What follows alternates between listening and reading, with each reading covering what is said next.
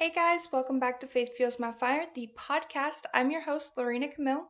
Today's episode is going to be a little bit differently. I'm actually going to be doing a Bible study over Jeremiah chapters 14 and 15. I'm also doing this on my YouTube channel, so if you would rather watch the Bible study other than listen to it, you can go check out my YouTube channel. It's called Faith Fuels My Fire.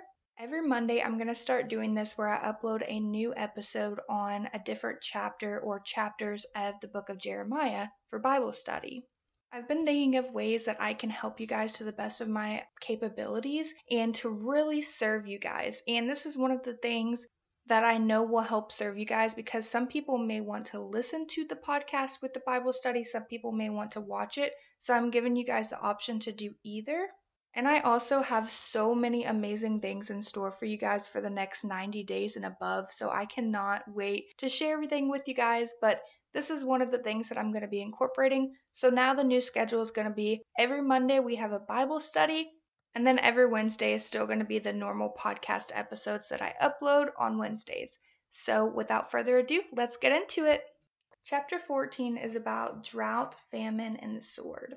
In verses 1 through 6 of Jeremiah, the Lord comes to Jeremiah and says that Judah mourns and a cry goes up from Jerusalem because there's no rain and there's no water or grass in the land. In verses 7 through 9, Jeremiah is asking that the Lord not forsake the people even though they've sinned. And in verse 10, the Lord says about this people, "They greatly love to wander, they do not restrain their feet.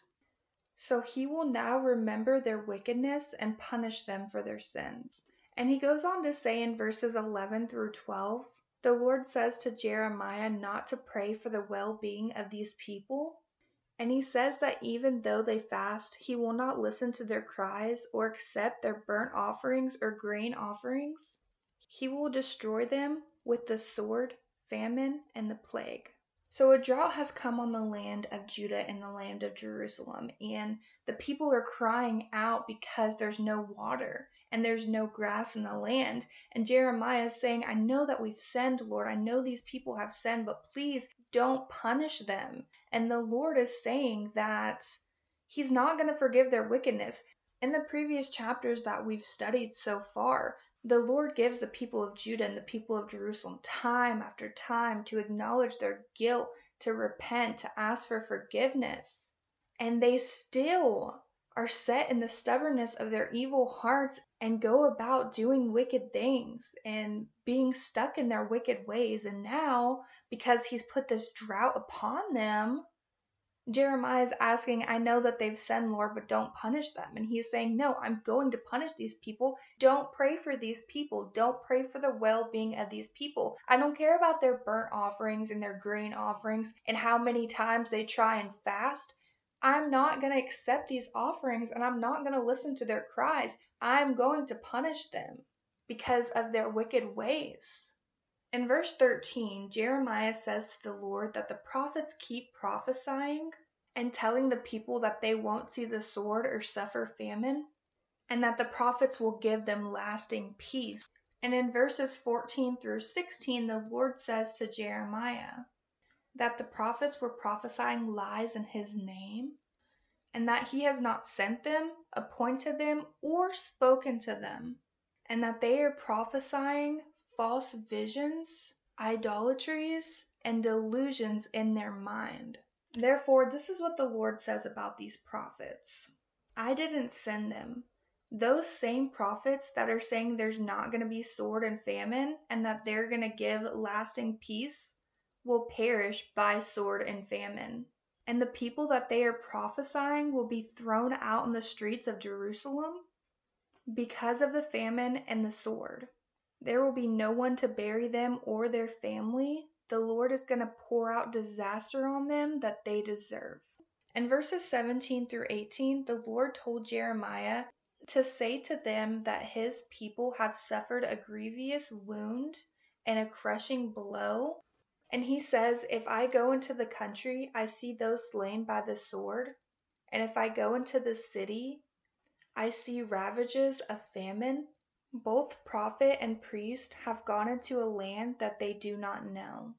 In verses 19 through 22, it says, Have you rejected Judah completely? Do you despise Zion? Why have you afflicted us so that we cannot be healed? We hoped for peace, but no good has come. For healing, but there is only terror. We acknowledge our wickedness and the guilt of our fathers. We have sinned against you. Remember your covenant with us and do not break it. Our hope is in you, for you bring rain and the showers. So Jeremiah is asking the Lord to not break the covenant with these people and asking if he despises Zion and if he's rejected Judah and that they acknowledge their wickedness and the guilt of their fathers and that they have sinned against him and their hopes on him because he's the only one that can send the rain and the showers. These false gods can't do that. And just to let you guys know, if you're reading along with this in the Bible, I am paraphrasing, so I'm not saying everything word by word. Now, that was the end of chapter 14. So in the beginning of chapter 15, the Lord replies to Jeremiah, and this is what he says. The Lord says to Jeremiah that even if Moses and Samuel were to stand before him, his heart would not go out to these people. He tells Jeremiah to send them away and let them go. And if they ask, where should we go? Tell them that the Lord says, those who are destined to death, go to death. Those for the sword, to the sword. Those for starvation, to starvation. And those for captivity, to captivity. In verses 3 and 4, the Lord says that he's going to bring four kinds of destroyers against them. The sword to kill, the dogs to drag them away, and the birds of the air and the beasts of the earth to devour and destroy. He says that he will make them disgusting to all the kingdoms of the earth because of what Manasseh, son of Hezekiah, king of Judah, did in Jerusalem. In verses 5 through 9, the Lord says, who will pity you?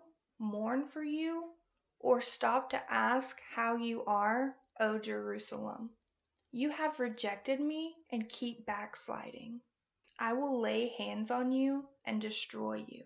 I can no longer show you compassion. I will bring destruction on my people, for they have not changed their ways. So I'm just going to stop right there. Before I continue with verses 5 through 9, I'm just going to stop right there.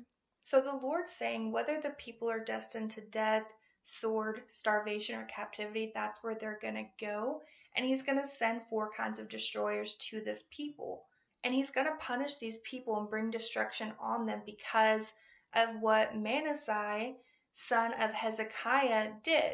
So their forefathers in Jerusalem, their forefathers have sinned, but these people in Judah and Jerusalem, they're following what their fathers have done. They're following the wickedness of their hearts, and they have these false idols. And the Lord has said to them time and time again, acknowledge your guilt, repent, and truly change your ways, and I will choose you, and I will save you, and I will be righteous. And they still continue to have these false idols and these false gods, and they continue to go about living their life doing these wicked things. So the Lord says that he can't have compassion on them anymore, that he's going to put destruction on them because they have not changed their ways, no matter how many chances he's given them to do so. All right, so I'm going to continue with verses 5 through 9. The Lord says at midday he will bring a destroyer against the mothers of their young men. He will bring down terror and anguish on them. The mother of 7 will grow faint and breathe her last, and she will be disgraced and humiliated. He says that he will put the survivors to the sword before their enemies. And in verse 10, Jeremiah is thinking about his mother. He says, alas, my mother that gave birth to me, a man with whom the whole land strives and contends. I have neither lent nor borrowed, yet everyone curses me. So whenever the Lord says that about the mothers, Jeremiah's like, oh no, my mother, the one that gave me birth. And he goes on to say that he hasn't lent or borrowed. He hasn't taken anything from anyone, yet everyone is cursing him. And in verses 11 through 14, the Lord says to Jeremiah, I will deliver you for a good purpose. I will make your enemies plead with you in times of disaster and distress. Can a man break iron from the north or bronze? Your wealth and treasure I will give you as plunder without charge because of all your sins throughout the country. I will cause your enemies to bring you into a land you do not know, for my anger will kindle a fire that will burn against you. Okay, so I just wanted to address a few things here. In chapter 1 of Jeremiah, when the Lord first comes to Jeremiah and says that he must go to the people and say whatever he commands of them, in verse 18 of chapter 1, he tells Jeremiah that today he makes him a fortified city, an iron pillar and a bronze wall to stand against the whole land. So then he goes back to that whenever in chapter 15 of Jeremiah that we're reading now, when he says that who can break iron from the north or bronze? That's what he's saying, because he told Jeremiah in chapter 1 that he was going to do that for him. So in verses 15 through 18, Jeremiah says to the Lord, to remember him and care for him and avenge him on his persecutors. And he says, do not take me away. Think of how I suffer reproach for your sake. When your words came, I ate them. They were my delight and joy, for I bear your name. I never sat in the company of revelers. I sat alone because your hand was on me, and you filled me with anger. Why is my pain unending, and my wound grievous and incurable? Will you be to me like a deceptive brook, a spring that fails? So here Jeremiah is saying, Lord, whenever you gave me the words to speak, I spoke them, and I didn't sit with revelers. I sat alone because I knew your hand was on me, and I've suffered reproach for your sake. Please don't take me away. Please remember me and care for me and avenge me on my persecutors. And then he has pity on himself, and he's saying, why is my pain unending, and my wounds are incurable? And he's asking the Lord if he's going to be like a deceptive brook and a spring that fails, because what the Lord is saying to him in the previous verses. And in verses 19 through 21, this is the Lord's reply to Jeremiah. If you repent, I will restore you that you may serve me. If you speak worthy words and not worthless words, you will be my spokesman. Let these people turn to you, but don't turn to them. I will make you a wall to these people, a fortified wall of bronze. And then he says the same thing that he said in chapter 1 of Jeremiah. He says, they will fight against you, but they will not overcome you, for I am with you and I will rescue you. I will save you from the hands of the wicked and deliver you from the grasp of the cruel. So here the Lord is saying to Jeremiah to repent. In the previous verses, Jeremiah is asking the Lord if he's going to fail on him. And even those thoughts that the Lord is going to be like a deceptive brook and a spring that fails, he has to repent for that, because he should know the Lord is just and righteous and is good on his promises. And when the Lord told Jeremiah that he's there with him and he's going to rescue him and not let them overcome him, Jeremiah should never question that. And also it seems like here in verses 15 through 18 when Jeremiah is talking to the Lord, he doesn't talk about the sins that he's committed and the things that he's done wrong. But here the Lord is telling him if he repents, he's going to restore him and that he can serve him. And if he speaks worthy words, then he will become his spokesman. So the Lord is going to stay good to his promise to not let these people overcome him and that he's going to save him from the hands of the wicked. But the Lord wants Jeremiah to follow him and to speak worthy words and to say whatever he commands of him, just like he told him in chapter 1. And throughout these chapters, and we specifically see here in chapters 14 and 15, that Jeremiah keeps trying to plead for these people and asking the Lord not to punish these people and to break the covenant with these people, but they are following their wicked ways. They're following the evil inclinations of their heart, and the Lord has given them chance after chance after chance to repent, to acknowledge their guilt and to repent. and to change their ways, and they haven't. So the Lord is saying, repent, serve me, say whatever I command of you, speak worthy words, and you will be my spokesman, and I will make you a fortified wall to these people, just like he told him in chapter 1.